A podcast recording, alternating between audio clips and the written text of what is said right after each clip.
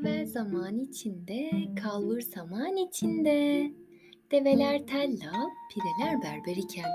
Ben anamın beşiğini tıngır mıngır sallar iken. Az gittim, uz gittim, dere tepe düz gittim. Bir de dönüp ardıma baktım ki ne göreyim. Gide gide bir arpa boyu yol gitmişim. Natal, matal, martaval. İşte size bir masal. Vaktin birinde bir ananın kel bir oğlu varmış. Günlerden bir gün bu kel oğlan anasına "Ana, gel şu bizim öküzü keselim. Güzel bir ziyafet verelim. Bütün köylüyü de davet edelim." Sonra onlar da sırayla bizi davet ederler. Bir gün birinde, öteki gün birinde geçinir gideriz demiş. Anası bu fikri hiç beğenmemiş. Ama istemeye istemeye öküzü kesmiş.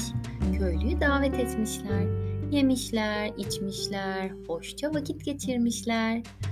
Aradan birkaç gün geçmiş. Keloğlan ve anası davet beklerken köylüler bir bir gelip evlerinin bacasından hayvan gübresi atıp atıp gitmişler. Keloğlan düşünmüş, taşınmış, birazcık da kaşınmış. Sonunda gübreleri avluya tayıp taşımış, samanla karıştırıp bir güzel çiğnemiş. Top top tezekler yapıp çuvallara doldurmuş. Eşeğine yüklediği gibi yolun kenarına gidivermiş. Bir süre beklemiş, sonra uzunca bir kervan görünmüş. Kervancı başı Keloğlan'ın önüne gelince durmuş. Çuvallar da ne olduğunu sormuş, merak etmiş. Keloğlan -ı, söylememiş. Adam iyice meraklanmış. Ama Keloğlan onlarca tekerleme söylemiş de çuvallarda ne olduğunu inatla söylememiş. Sonunda kervancı başı merakına yenik düşmüş. Katırlar da yüklü kumaşları indirip ona vermiş. Karşılığında tezek çuvallarını yükleyip gitmiş. Keloğlan kumaşları eşeğine yüklediği gibi köye geri dönmüş sevinçle. Hem yürüyor hem de bağırıyormuş.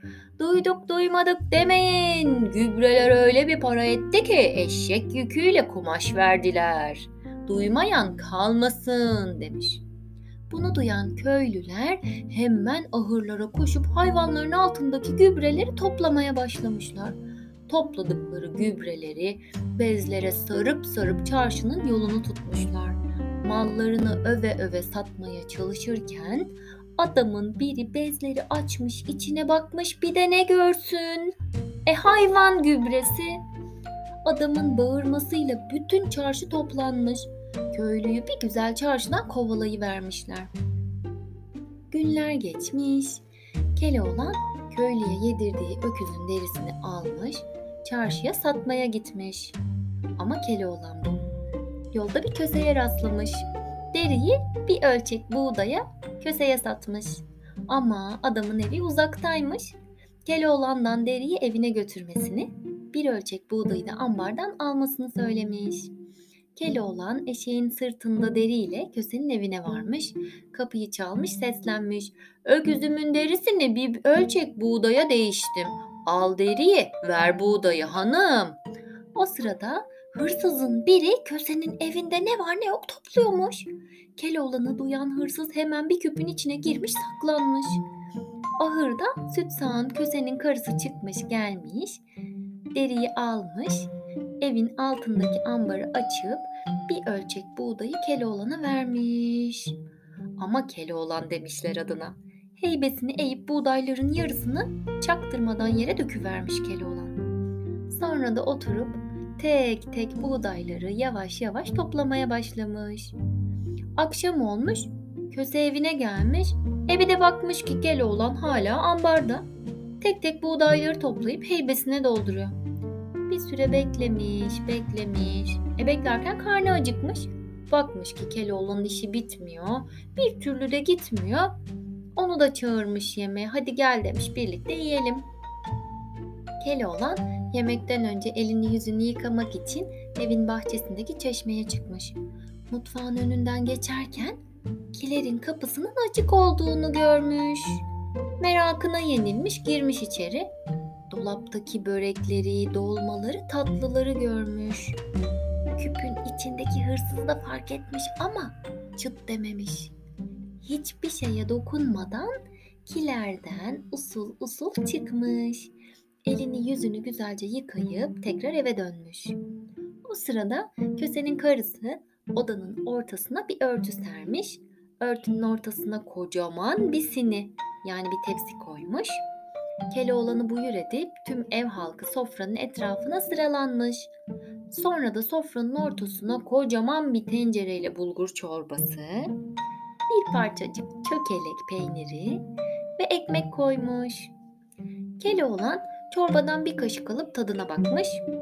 Ardından bir parça ekmeğin arasına çökelek peyniri koyup onun da tadına bakmış.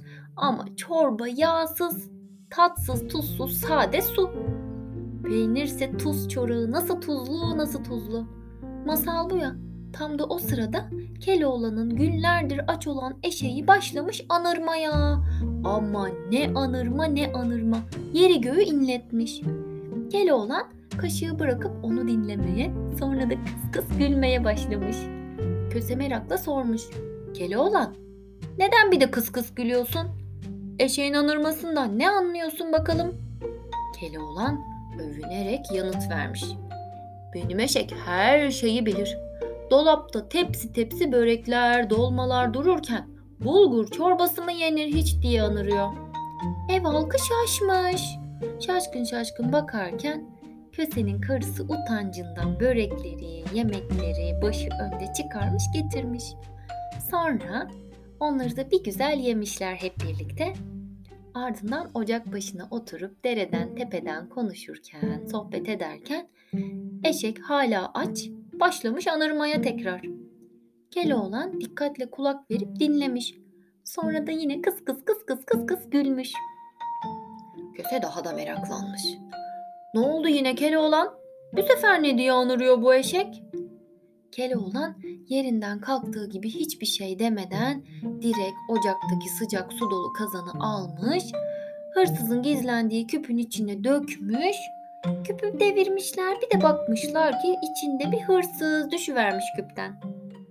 Ev halkı iyice şaşırmış. Keloğlan'a inanmış. Sabaha karşı Keloğlan eşeğine binip tam giderken Köse eşeğini alıcı olmuş. Bu eşeği kaçırmak istememiş. Pazarlığa girişmişler. Sonunda anlaşmışlar. Köse nesi var nesi yok vermiş. Üstüne kendi eşeğini de vermiş. Keloğlan bir köşeye yığılıp kalan hırsızı da eşeğe yükleyip oradan ayrılmış. Yolda giderken bir kervana rastlamış yine. Katırlardan biri Keloğlan'ın eşeğine çarpınca hırsız düşmüş, bayır aşağı yuvarlanmış, gözden kayboluvermiş. Keloğlan bunun üstüne basmış feryadı. Ah babam, vah babam, zavallı babamı düşürdünüz. Ben şimdi ne yapayım, babamı nasıl bulayım? Ama ne yaygara, ne yaygara. Kervancı başı çok üzülmüş. On katır yükü Keloğlan'a bağışlamış. Keloğlan da binmiş eşeğine katırların başına geçmiş, köyün yolunu tutmuş. Köye vardığında bağırmaya başlamış. Duymayan kalmasın. Öküzümün derisi öyle bir para etti ki on katır yük verdiler. Duyduk duymadık demeyin. Bunu duyan köylüler hemen ahırlara koşmuşlar. Öküzlerini kesip kesip derilerini yüzmüşler. Derileri de sırtlandıkları gibi çarşının yolunu tutmuşlar. Bütün gün çarşıda gezinip durmuşlar. Ama bir tanecik bile deri satamamışlar. Sonunda başlarına gelen işi anlamışlar.